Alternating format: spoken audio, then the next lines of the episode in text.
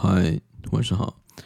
今天是二零二二年的八月十七号，星期三。希望我将来听到这个时间点的时候，会有一种时间从那个时候穿越回此时此刻的这个时候，那是一种时间被声音保存了的感觉。那在这一期里，我们聊到了习惯的相关话题。我分享了我的一些习惯，还有培养习惯的一些技巧，希望能够帮到你。接下来就听我们的对谈吧。都读了《掌控习惯》那本书，作者是詹姆斯·克莱尔，然后我那本是北京联合公司出版的，然后那本书也是被我的朋友推荐的。然后从那本书开始，我就从一个习惯慢慢积累到现在这么多习惯。嗯，就比如说，我觉得早起是一个，我觉得它是一个很好的事情。就它符合我对美好一天的想象嘛。比如说，我的想象是这样的，就是说早起之后可以做很多想想做的事情。然后前一天晚上我也会睡得很好，然后第二天早上我会早起，然后睡眠充足之后，我可以做我今天想要做的事情。然后开始一天的方式就是我早上的一系列习惯，比如说，比如说我会看一篇文章，它就是读随机的一篇文章，还有随机的一幅画。我去看这幅画的背景，这幅画的细节，这幅这幅画想要传递的一些东西。然后我会就是去看一个成语吧，就大概意思这个意思。我觉得其实我对传统文化这方面我是挺匮乏的，匮乏主要体现在最近我一直在读那个《万历十五年》嘛。就他有的话，有的词我是看不懂的，我需要去翻词典，我需要去查词典，我才明白他那个词的意思。然后之前有个人，有个朋友跟我分享了《诗经》的一句话，叫那句话怎么说来着？嗯，什么什么什么什么之女，宜家宜室宜家的。当时那句话我没有看懂，我去搜了之后我才明白。嗯，然后相当长一段时间里，就在过去嘛，我都会去看一个成语。然后最近这段时间，我更是意识到我在传统文化这一方面相当相当匮乏匮乏。我也觉得我后续。过现在目前手上这些书的笔记做完之后，我也需要去看一些传统的书。嗯，我觉得还挺重要的。然后就是我会做读书笔记，要么是看书看半个小时。我每天看书时间不是挺多，就只有半个小时而已。嗯，就这半个小时是我每天无论发生什么，嗯嗯，我都必须要做的一件事情。我觉得这是额外提升的一件事情，就是跟我现在做的事情无关，但是对我来说，它又具有长远的价值，我就会去做这样的一件事情。我觉得读书可以让我变得不那么乏味，不那么单调。可以给我多一些层次，多一些层次感，让我。再就我会看我之前做读书笔记的内容，早上就是会看看几页吧，要么就看三分钟，或者仅仅是三页。嗯，我会就一边看那个笔记，一边在笔记上做标注。那些笔记，关于读书笔记这件事情，我觉得是挺重要的。但是做了读书笔记，然后又不去看，嗯，就也会遗忘吧。是。再然后，再然后好像就没有了吧？哦，对，还有冥想这件事情。冥想这件事情是我最近才加上的。为什么要做冥想这件事？是因为我觉得，嗯，是一个答案吧。嗯，之前我看了《被讨厌的勇气》这本书。嗯，他有一个观点，就是说要活在此时此刻嘛。OK，那怎么样活在此时此刻呢？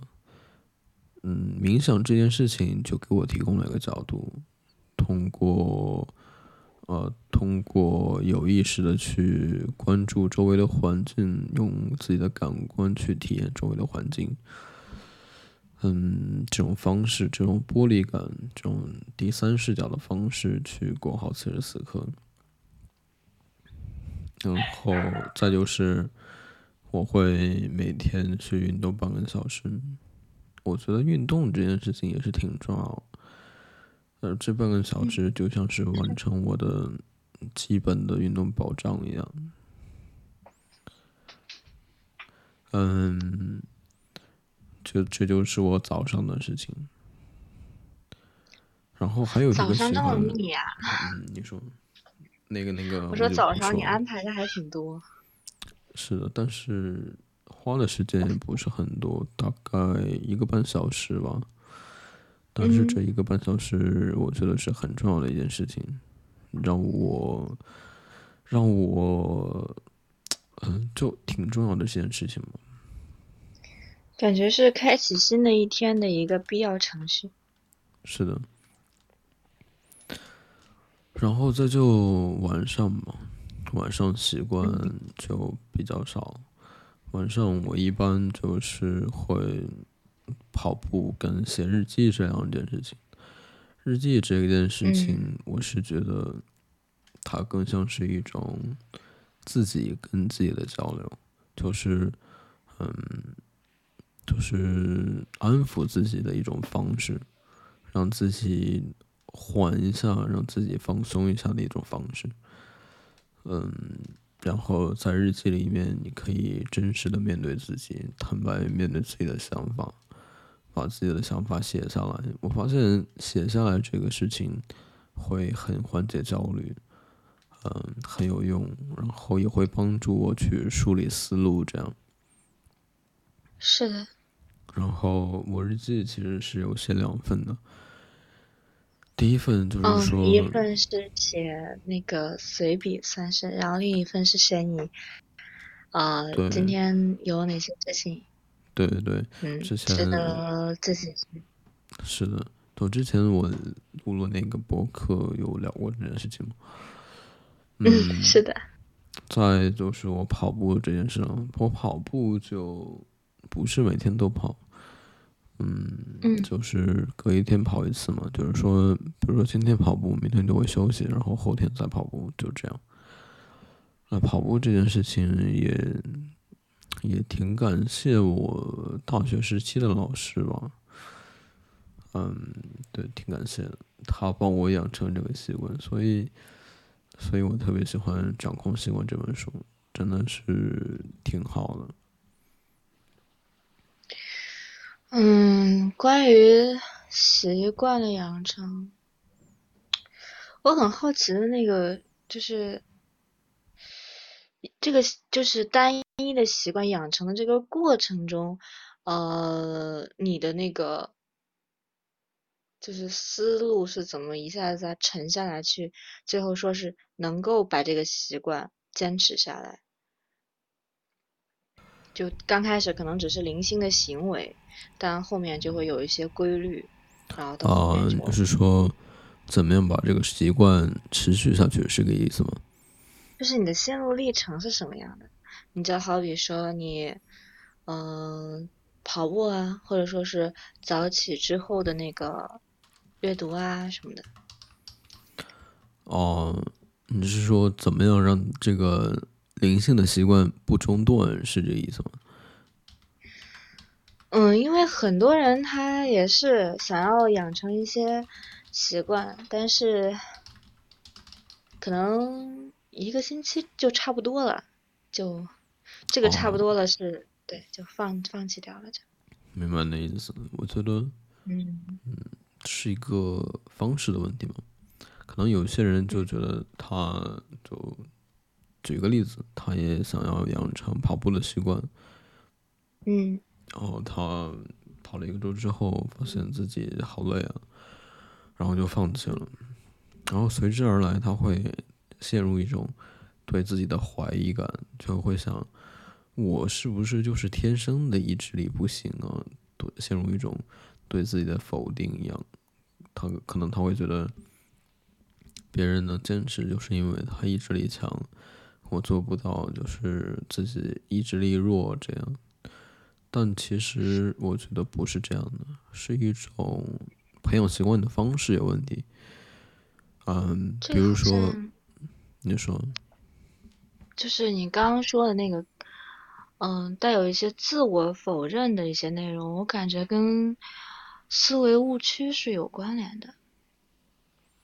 嗯，我不知道你有没有看过一本书，叫做《伯恩斯新情绪疗法》。伯恩斯新情绪疗法，好像听谁说过。哦，我一会儿问一下他。他跟我说，他跟我说，好像对他影响挺大的。大概是说什么呢？我没有看过。嗯，这本书呢，它一共有三册，目前我也只啃下来了第一本。嗯，他在开篇呢就有提到过十个思维误区。嗯，同时就是说是表明，包括我们平时周围的像抑郁呀，或者说是一些焦虑这些精神类的。疾病的形成也跟这些误区有很大关系。嗯，大概你是想到了一个什么误区吗？你就我们拿刚刚的那个，我觉得为什么别人是可以的，那我是我就不行，那是我自己本来就不行，这样的一个思路。嗯，可能就是。它会涉及到好几个，就比方说有一个以偏概全，然后还有像，嗯嗯，就是你就先先拿以偏，因为我也不太能想起来了，就先拿以偏概全来讲，就是他本来他这个任务可能就定的不太符合他自己的实际，那么。在他完成的过程中，他感到劳累了，他没有说，呃，去调整这个目标，而是把自己目前的这个状态跟其他人做比较，比较出来得出来一个结论之后，他上升了他对自己的人这个攻击，然后比较完之后，他又说，啊，那就我不行，但其实可能，哎，其他地方他也做得很好。但就通过这一件事情，他就把自己否掉了。哦，明白你的意思，这个也是我想说的一个原因。嗯，总之就是你也觉得他是一种错误的思法思想，对吧？嗯，是的。其实，嗯，其实的确是这样。我想说的就是，嗯，他不是某个人的自控力有问题，不是你这个人的自控力有问题，而是。你培养习惯的方式有问题，你可能会去，可能会去想，嗯，我要，嗯，就假如说我要，呃，坚持每天跑步三公里这件事情嘛，你可能刚开始第一天，你觉得挺有干劲儿，甚至会觉得挺轻松的，然后第二天还可以。第三天就勉强也还可以吧，第四天就好累，第五天就想放一下，后面就在这种呃疲惫的感觉中就可能放弃了。但其实，但其实可能是你的身体没有接受了这种程度。嗯。呃，还有这就是这种一上来就比较高的要求。比较高的要求，比较大的难度，把自己劝退了。嗯，其实是自己把自己劝退了，不是这个习惯啊把你打败了，习惯的难度把你打败了。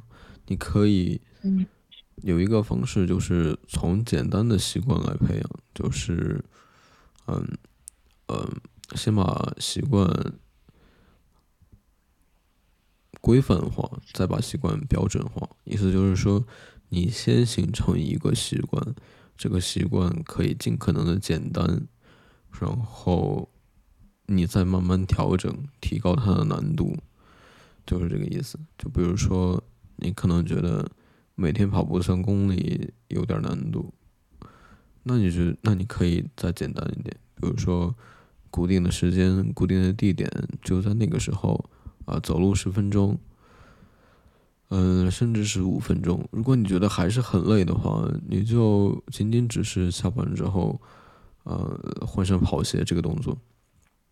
你可以把这个换鞋的动作形成你的习惯。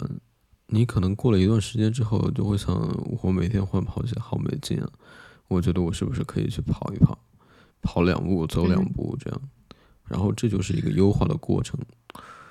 然后慢慢增加难度嘛，就好，类似一个夯实基础的概念嘛，就是一方面是让自己适应这个习惯的难度，另一方面是给自己信心，就这样。然后很重要的一点就是在这个过程中，你需要给自己一些奖励，嗯，奖励这件事情很重要，但是需要注意的是，这个奖励。不可以跟你跟你的目标背道而驰，就是说，你不可以，你你总不能说是你的目标是减肥，嗯，然后然后奖励自己自己的，对，就大概这个意思。然后奖励要跟自己的想法相一致嘛，比如说你可以奖励自己一个按摩或这样，一方面身体上是一个享受，也另一方面。这个奖励跟你的长期的目标是一致的，对，方向要就是相同。对，还有，其实我觉得习惯有两个方面嘛。第一个是习惯，就是有意识的去做一些事情，嗯，有想法的去去做一些具有。长远价值、具有复利效应的事情，可能这些事情在当下你看不到一些希望，看不到一些回报，但是这些事情长有长久做下来是有回报的，是有很重要的意义的。另外一件事情就是，嗯，我们是在我们我们是通过一些习惯变成了我们的自己吗？是的。好习惯也好，坏习惯也罢，就嗯，习惯习惯就是还有一件事情就是，你可能会觉得自己很累，嗯，你可能会想尽一切办法给自己这个习惯增加一些诱惑，增加一些趣味点，但是你不可避免的还是会觉得挺累的。挺困难的，但是很重要的一点就是，这个习惯它所代表的身份是什么？它所代表的你对你自己的要求是什么？就是就举个例子来说吧，我，嗯，就举个例子来说吧，我是很累很懒的去做一件事情，但是那件事情是。我对我自己要求的一个表现，是我身份的一个象征。嗯，为了我自己的对，嗯，就是对自己的要求吧。我一会儿跟你说，回过来就跟你说。然后，嗯，就是因为有这种要求，然后我会就逼继续逼着自己做这件事情。举个例子来说，就是去年我印象挺深刻的。嗯。那会儿就那天就挺累了，然后那天又是该跑步的时候，然后我就挺懒的，挺不想跑步的。然后我那会儿都洗澡、上床、上床准备睡觉，但是我就是翻来覆去睡不着，因为我觉得呃我特别有愧疚感，因为今天我我应该去跑步，但是我没有去跑步，我就特别有愧疚感，特别难受，感觉特别对不起自己。然后那会儿都十二点多了，然后我又起床出去跑步，就是这个意思。身份就是说，就是说，嗯，怎么说呢？我想一想，嗯，就是，是你对自己就是理想上想要达到那个嗯状态是的一个要求吗？是。大概就是这个意思，就是说你想成为一个什么样的人？对对对，这个描述就是你想成为一个什么样的人？你对，你对这个人的要求是什么？对，就这个意思。就是你在成为这个人之前，你需要做出什么样的努力？嗯嗯，也不是这样的。你可以在任何时候成为你自己想成为的人。嗯嗯。我可能一会儿我回来再说吧，因为我想到另外一件事情，就是，嗯，可以举一个例子来说明身份是什么。就比如说，嗯，就比如说，呃，你的一个习惯，你的目标是变得更加健康，然后，然后你会问自己说，嗯，那些健康的人他会怎么做？他是，嗯。骑车上班还是开车上班还是走路去上班？他是自己做东西吃做饭吃还是去点外卖？呃，诸如此类的问题。然后你用这种这种健康的人的身份去要求自己，然后你会去尽量的骑车上班，呃。嗯，自己做营养齐全的饭，就大概这样，大概就是这身份的意思。然后什么什么意思？就是说，嗯，你永远可以在每时每刻做自己想成为那个人的意思，就是，嗯，你在朝着那个人，就是自己想要成为的状态在前进。同时呢，其实。在前进的这个过程当中，你就已经是，嗯，明，嗯，有一有一部分嘛，嗯，其实这个想法来自于一点存在主义跟阿德勒的心理学，呃，一些我觉得他们挺有共同点的，就是一个共同点就是，嗯。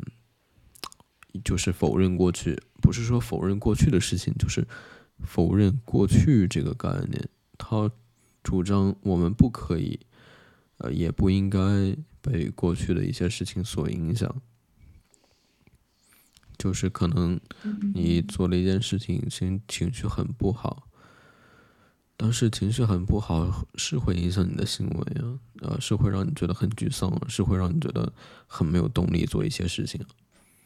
嗯，但是那又有什么用呢？过去了已经过去了，你不可能穿越时空去过去改变自己吧？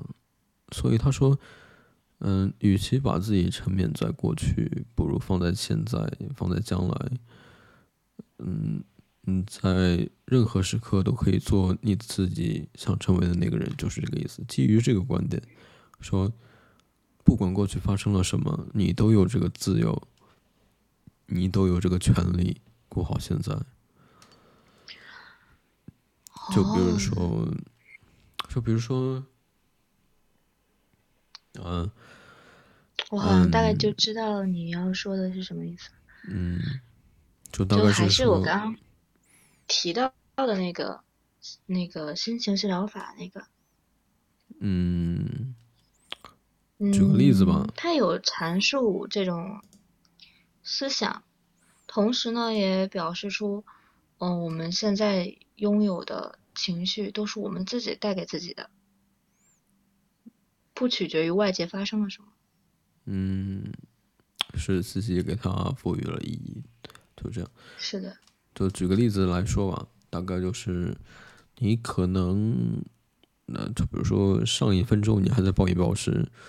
因为你觉得嗯很很焦虑、很沮丧或者怎么样，然后但是你的目标又是想要通想要变得健康，嗯，但是我的意思是说，你可以在现在你就停止你的行为，你去做你觉得健康的事情，这就是我说的，在任何时刻你都可以选择成为你想成为的人。是的。嗯，大概就这样。嗯，感觉关于，哇，这我感觉你提到的阿德勒的这些，嗯，阿德勒，那对我来说是挺重要的一种观点嘛，但是最近也。也有听到朋友说，嗯，他很讨厌阿德勒。然后过几过一两个周，我也经常跟他聊聊的，经常可以跟他聊一聊阿德勒这件事情，想知道，嗯，为什么他会这么讨厌？当然不是说很很反感的意思，我是带有一种很诚恳的讨论的想法去的。我希望得到一些不同的观点。不同的切入点啊，嗯，嗯，就说什么？我不知道跟我不知道跟这个有没有关系。我注意到一点就是，呃，很多人在听到就是自己感受到的情绪是其实是自己带给自己的这句话的时候，呃。好像很多人都会下意识反应很大，就整个人都炸了，就甚至有的时候会问：“哎，你什么意思？”哦，你就是说，呃，我现在就是我自己作的呀，或者怎么样啊？就好像是，但好像是觉得自己受到了。就自己受到的那些苦难，都是自己加诸在自己身上的。然后这个这个这个想法，然后被他们 get 到以后，就一下子接受不了，然后嗯，就。嗯，就挺能理解吧，其实挺能理解他们这种情绪的，但是。嗯，我往往也会这样，就是我也会觉得，他们认为他们的不幸，其实很大一部分是有自己自己的原因吧，是有自己的原因吧。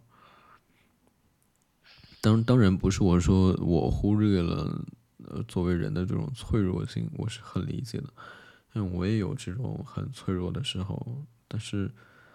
嗯，就知道是一回事，然后让自己接受又是另外一回事吗？嗯，就好像是本来在看到这句话之前，他是可以把自己的愤怒、自己的委屈，然后，嗯，加在他所经受的，就是遭遇的这件事情。或者说是遇见的人身上，嗯，就是让自己的负面情绪有一个去处。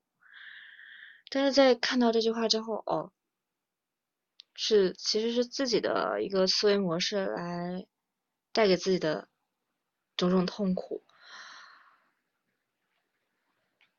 嗯，嗯，明白你的意思，就是一种。逃避自己责任的意思吧，是吧？是这样吗？然后因为要自己挺戏剧的，就是折磨自己的，居然是自己给自己递的刀子。啊，对，我觉得好像是一种逃避责任吧。毕竟把责任甩给别人，是要比自己面对这些。面对这些苦楚要容易的多，毕竟甩锅总是容易的。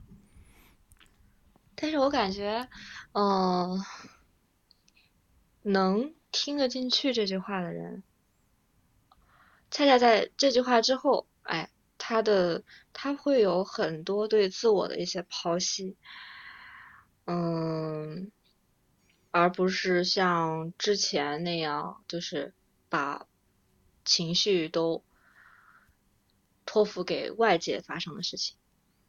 嗯，这个我觉得就看个人吧。这个我觉得主动跟别人说很难对方接受吧。主动主要看要看，嗯，他有没有自己想要去了解一些想法。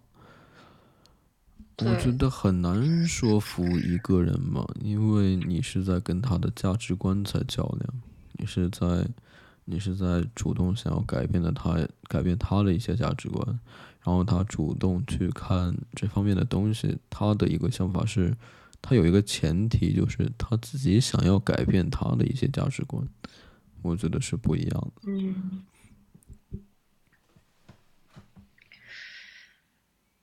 我意识到这句话的时候呢，是我发现，在别的事情或者说是人身上，我的那些情绪，其实。改变不了什么，同时呢，我这个人本身也在朝着更加糟糕的状态走，嗯，所以我会注意到这句话，然后去思考。然后他对你的影响有什么吗？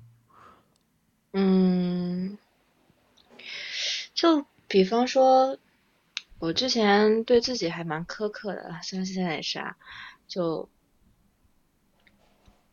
经常是可能别就是比如说上课，嗯，我觉得那个问题，呃，老师叫我回答了，但在此之后我有了一个更好的版本，就明明是一件呃值得庆祝的事情啊，我有更好的方法了，但是如果按照我以前的那套理论，就是啊，你为什么嗯在当时就没有这样的反应呢？然后。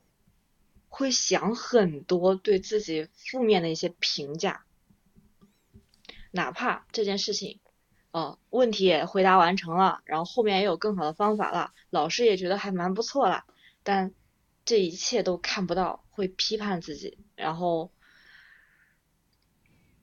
嗯，那的确是对自己挺苛刻的。对，然后，但是后来慢慢的想了一下。其实有关于刚刚说的一些思维误区，就一叶障目了，属于是，就捡起小的，就是捡小的丢大的，嗯，而且有新，其实有新的想法、新的方法，这件事情它本身是个好事情。嗯，对，嗯，我想说的是，我日记里就是会写，嗯，做的很好的五件事情嘛。我就会，如果是我的话，我就会把这些，呃，这些可能对记下来，就是让自己看到自己做的好的地方嘛，让自己不要忽略掉自己的优点，不要让自己只看到自己的缺点，给自己多一些信心，嗯，看到自己的，看到自己。嗯，成功的一些地方，其实这个习惯是在《小狗前线》里那本书里看到的。它是一个很基础的理财书，可以这么说。但是其实那本书对我影响的不是什么理财的观念，更多的是一种嗯循序渐进的，然后去记录一些东西，能让自己看到自己的进步。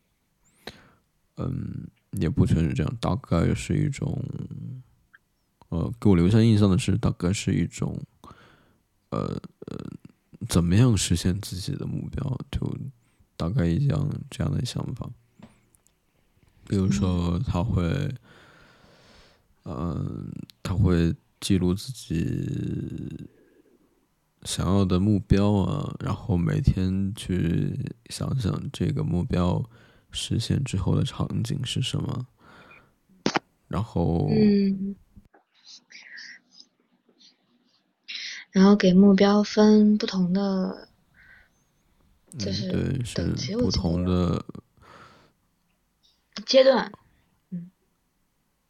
不不不，你可能没有看过这本书，哦，不重要，不重要，哦这个不重要。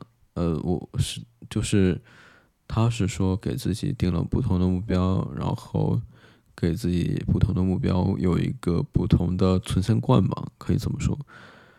然后，呃，他会去把自己，呃，得到的钱，除了每个月的生活开支之外，把剩下的钱做一个合理的安排。比如说，某个目标要分给他多少钱，另外一个目标要分给他多少钱，零花钱要分给多少钱，然后固定的存款要分多少钱，要分几分之一，或者是说，啊、还有一些紧急备用金，又要分多少钱，又要做一些怎样的储备，然后大概就是一种，嗯。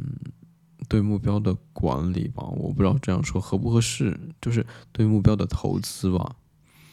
我感觉这一部分就是属于理财那一部分了，就嗯，但是对我来说不是这样，对我来说就是怎么样实现自己的目标，当然是我的个人的主观的感觉吧。我觉得，如果是按照如何实现目标的话，他给我印象最深的就是你刚刚说的，呃，就可能，哎，我我不记得你刚刚有没有提到的，就是他有要求说把自己联想到的，就是那个梦想、那个目标，找一些具象化的照片或者海报。嗯，对的，嗯，呃，一个是想象，然后另外一个就是，嗯，他我记得他是有提到，呃，就怎样一步一步的来画阶段走的这一部分，哦，那可能是我忘记了。也有可能是我搞混了。嗯，总之这本书对我而言，就更多的不是理财这部分，包括比如说，我每天会写感恩的一件事情，就是，嗯嗯，有一些值得记录下来的东西，我觉得这个也是挺重要的一件事情，让自己多一些感激，我觉得是很重要的一个点。嗯，就之前不是说我有两份日记吗？一份就是自己的随想，就是呃我想要写什么我就写什么；另一份就是说一份比较严肃的、比较认真的、啊、比较正经的对今天的一些反思，比如说嗯刚刚说的呃做的很好的五件事情，呃感恩的一件事情，记得感恩的一件事情，然后呃今天做了什么。然后哪些是想继续做的，哪些是不想继续做的，有没有可以改进的一个点，就大概这样。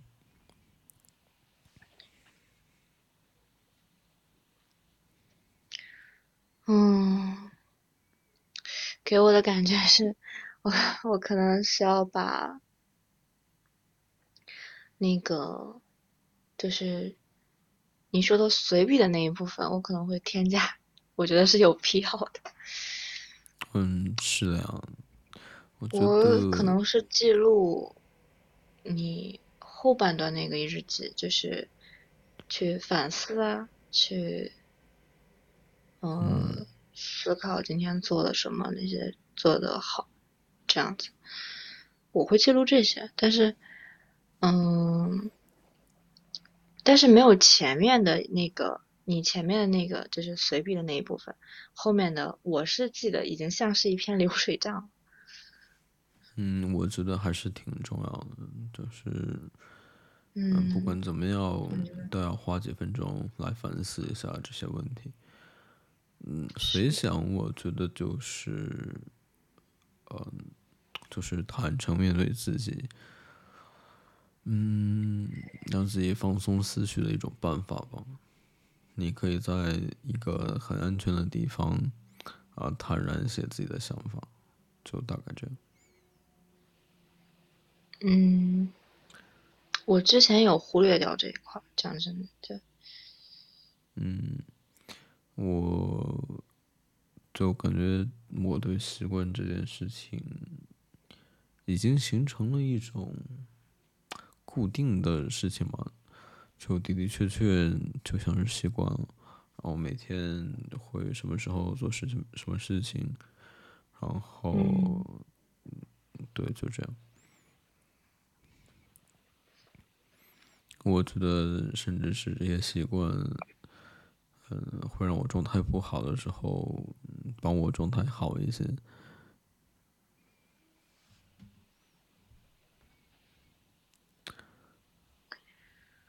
你还有其他什么？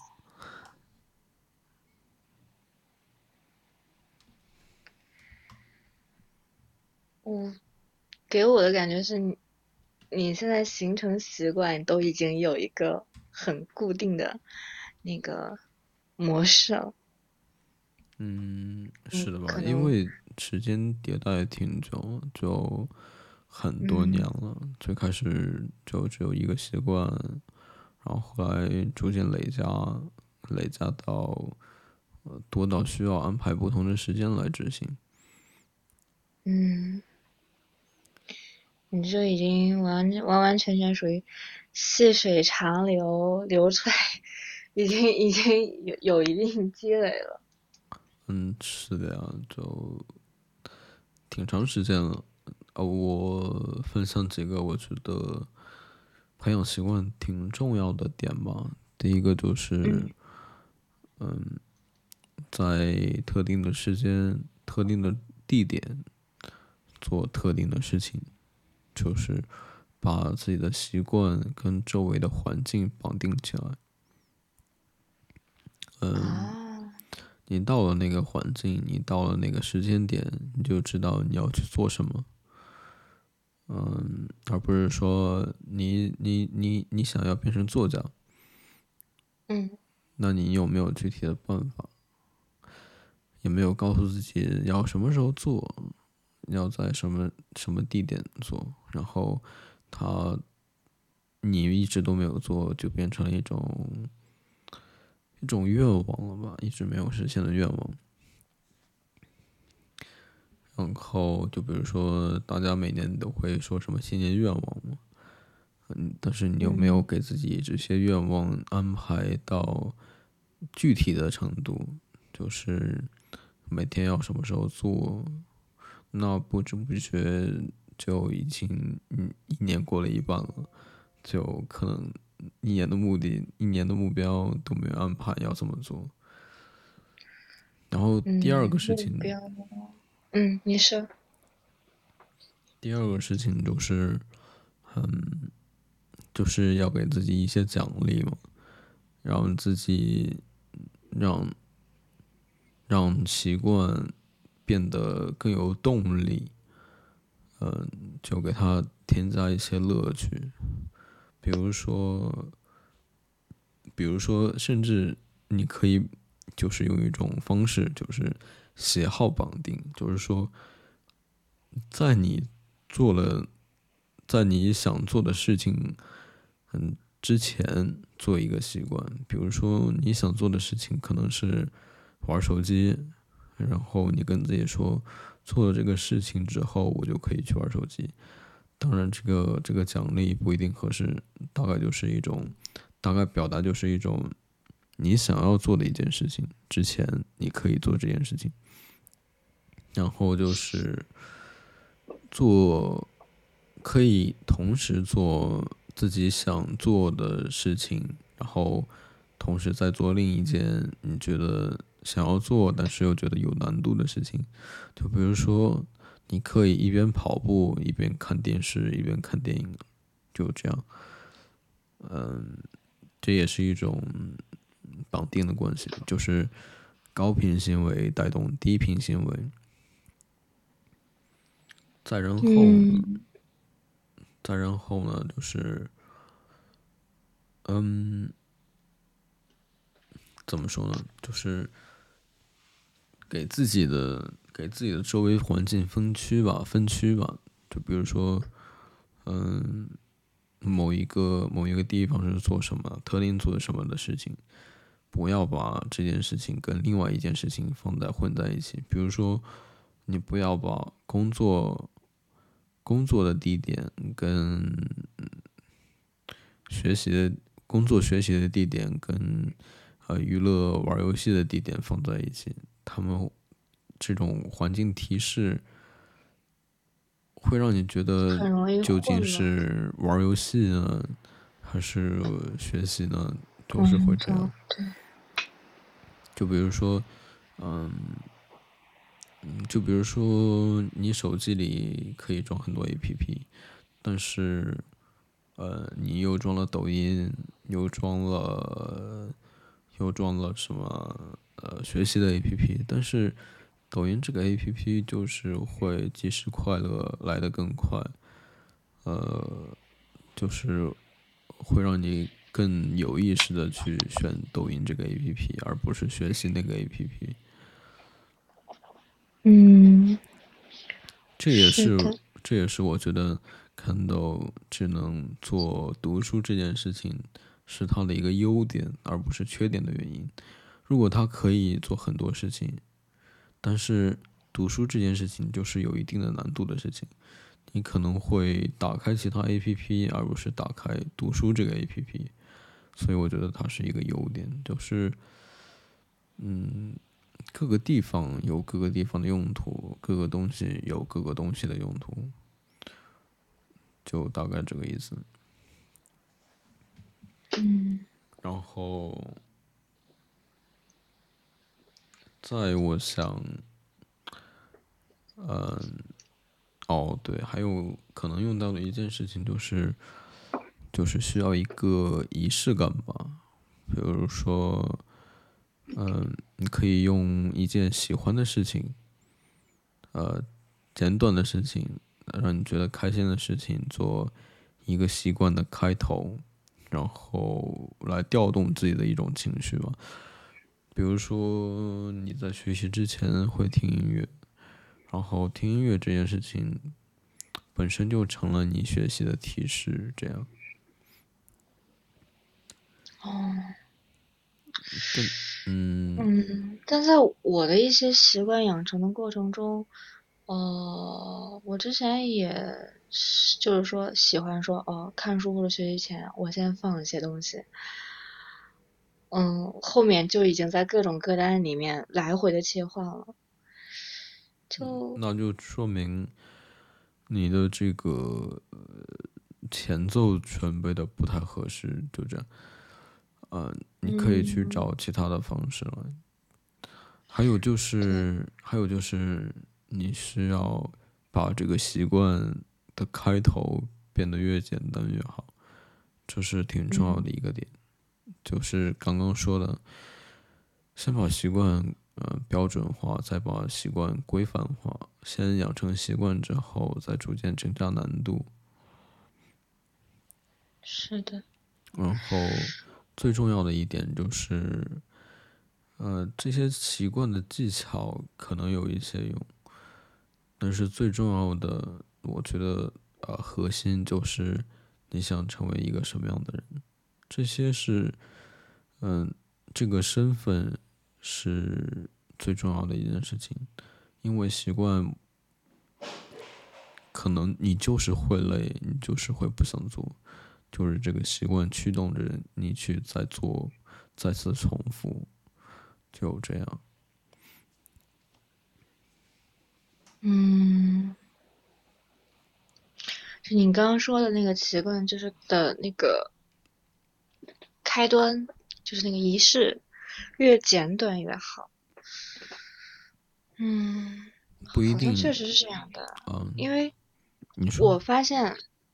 我发现，与其说，哦，我在进入学习状，就是去学习之前，或者说是进入某一项练习之前，听歌或者说是，呃，练练字儿啊，或者就是远远不如说我一两分钟我做一下拉伸，然后我就觉得神清气爽，然后投入到接下来的这个，嗯，任务当中了。